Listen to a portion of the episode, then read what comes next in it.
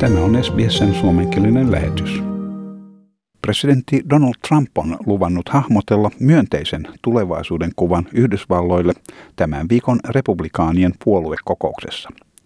Hän kuitenkin on antamassa puheen yleisölle, joka suhtautuu äärimmäisen pessimistisesti maan suuntaan ja joka on hyvin tyytymätön sekä hänen että Yhdysvaltain liittohallituksen menettelyyn koronaviruskriisissä. Associated Press-yhtymän julkaisema uusi mielipidemittaus osoittaa, että amerikkalaisten enemmistön mielestä kriisin aikana yksittäisiä amerikkalaisia pienyrittäjiä ja valtion kouluja ei olla autettu tarpeeksi kriisin aikana. Emily Swanson johtaa APin mielipidetutkimusjaostoa. Hän kertoo, että vain neljäsosa amerikkalaisista on sitä mieltä, että maa kulkee oikeaan suuntaan. Trump itse saa hyvin alhaisen arvosanan koronavirustoimistaan. Vain noin 30 prosenttia kannattaa hänen pandemian käsittelytapaansa, mikä edustaa vastakohtaa hänen taloudenhallintaansa, mitä puolet vastanneista pitää hyvänä. Kuitenkin viime kuukausina taloudenkin kohdalla kannatus on lähtenyt murenemaan. Only about a quarter of Americans say the country is headed in the right direction. Uh, Trump himself has very poor approval ratings on handling the COVID 19 pandemic. Only about three in 10 Americans say that they approve of his handling of that, which sort of stands in contrast to his best issue, which is the economy, uh, which about half of Americans uh, say that they approve of how he's handling that. Um, but really, the last few months since the start of the pandemic, um, he's seen this steady erosion. Eri puolilla maailmaa keskustellaan siitä, pitäisikö lasten palata kouluun vai ei. Britannian pääministeri Boris Johnson esittää, että lapsilla on hänen sanoinsa mukaan moraalinen velvollisuus maataan kohtaan palata kouluun tavalliseen tapaan. Hallitus kuitenkin sanoo, että jos paikallisella tasolla joudutaan turvautumaan varotoimiin, opettajien on oltava valmiita huolehtimaan etäkoulutuksesta. Lasten vanhempia on varoitettu sakkojen uhasta, jos he eivät lähetä lapsiaan kouluun. Maailman terveysjärjestö WHO on päivittänyt ohjeitaan koskien lasten hengitysnaamareita. Nimittäin, että 6-11-vuotiaiden lasten tulisi käyttää hengitysnaamareita suojautuakseen koronavirustartunnalta.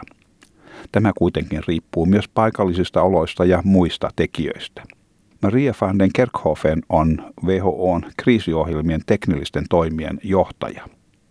Hän sanoi, että lapset voivat saada tartunnan. Useimmilla lapsilla on taudin lievä muoto, vaikkakin on lapsia, jotka sairastuvat vakavasti ja näistä muutamat saattavat kuolla. Lapset voivat myös levittää tartuntaa, Kuitenkin eri-ikäisten lasten joukossa tartunnan leviäminen vaihtelee niin, että nuoremmat lapset edustavat pienempää vaaraa. Jos tartuntoja esiintyy yhteisön piirissä, tartunnat saattavat myös ajautua kouluihin, joten koulutartuntojen määrään on puututtava. Children can be infected. Most children have mild disease, although some children can have serious disease and some children can die. Children can transmit the virus, um, although there are differences in transmission rate depending on the age, with the youngest children transmitting less. Um, and, and these are studies that are ongoing. So if school, if there's transmission that's happening in a community, it can enter into the school system. So what we really need to focus on is bringing transmission down in the school system. Hän sanoi, että WHO on jo antanut suosituksia tämän päämäärän saavuttamiseksi. Kaikki ovat yhtä mieltä koulujen turvallisuuden tärkeydestä. Tämä toteutuu etenkin sosiaalisen välimatkan ylläpitämisen, käsihygienian noudattamisen ja hengityssuojanten käytön kautta, joten on olemassa useita eri huomionarvoisia asioita, kun kouluja avataan. We have outlined guidance on how schools can reopen safely. Everyone agrees how important it is that schools are operating safely, and we've outlined how that can be done in terms of physical distancing and hand hygiene stations, um, respiratory etiquette, the potential use of masks by, the, by either the workers or the children themselves. Um, and so there are a number of considerations of how the schools can be opened. But again, we really need to focus on reducing transmission in the community first. Espanjassa kouluvuoden käynnistyminen syyskuussa on johtanut pelkoon entistä suuremman uuden koronavirusaallon syntymisestä – Espanja ilmoitti uusimmista kolmen vuorokauden koronavirustilastoista maanantaina.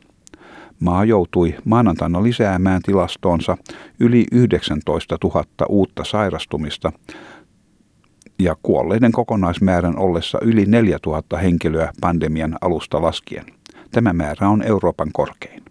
Simon sanoi, että joillakin alueilla tartuntojen määrä on muita alueita korkeampi.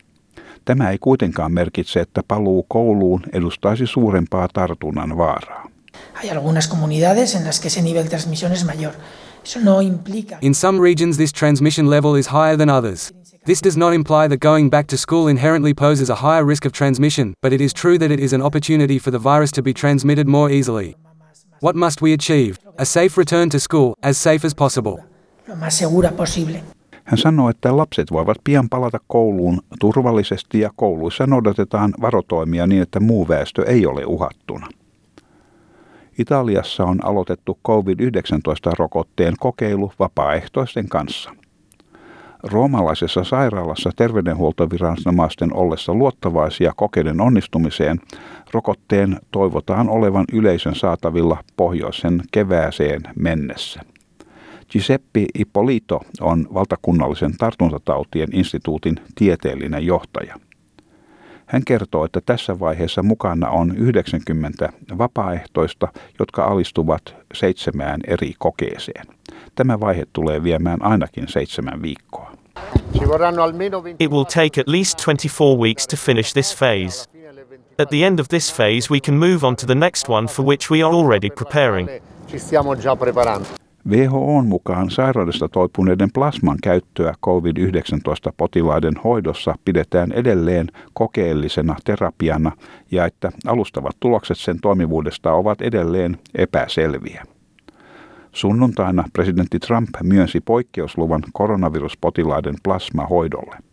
WHOn päätieteilijä tohtori Somoya Swamathan kertoo, että viime vuosisadalla plasmaterapiaa oltiin käytetty moneen erilaiseen tartuntataudun hoitoon vaihtelevin tuloksin. Hän totesi, että useimmat kokeilut tehtiin pienessä mittakaavassa, joten tässä vaiheessa ei ole olemassa korkealaatuisia todisteita hoidon tehokkuudesta. There are a number of clinical trials uh, going on around the world um, looking at convalescent uh, plasma compared to uh, standard of care. And uh, only a few of them have actually reported out on results. And the results are um, are not conclusive. I should say that the trials have been relatively small, and the results, um, in some cases, point to some benefit, but uh, have not been conclusive. And we've been tracking this, uh, and uh, we do ongoing meta analyses and systematic reviews to see where the evidence is shifting or, or pointing. And at the moment, it's uh, still very low quality uh, evidence. Voit pitää koronavirustietoutuesi ajan tasalla omalla kielelläsi osoitteessa sbs.com.au kautta koronavirus. Ja tämän jutun toimitti SBS-uutisten Alan Lee. Haluatko kuunnella muita samankaltaisia aiheita?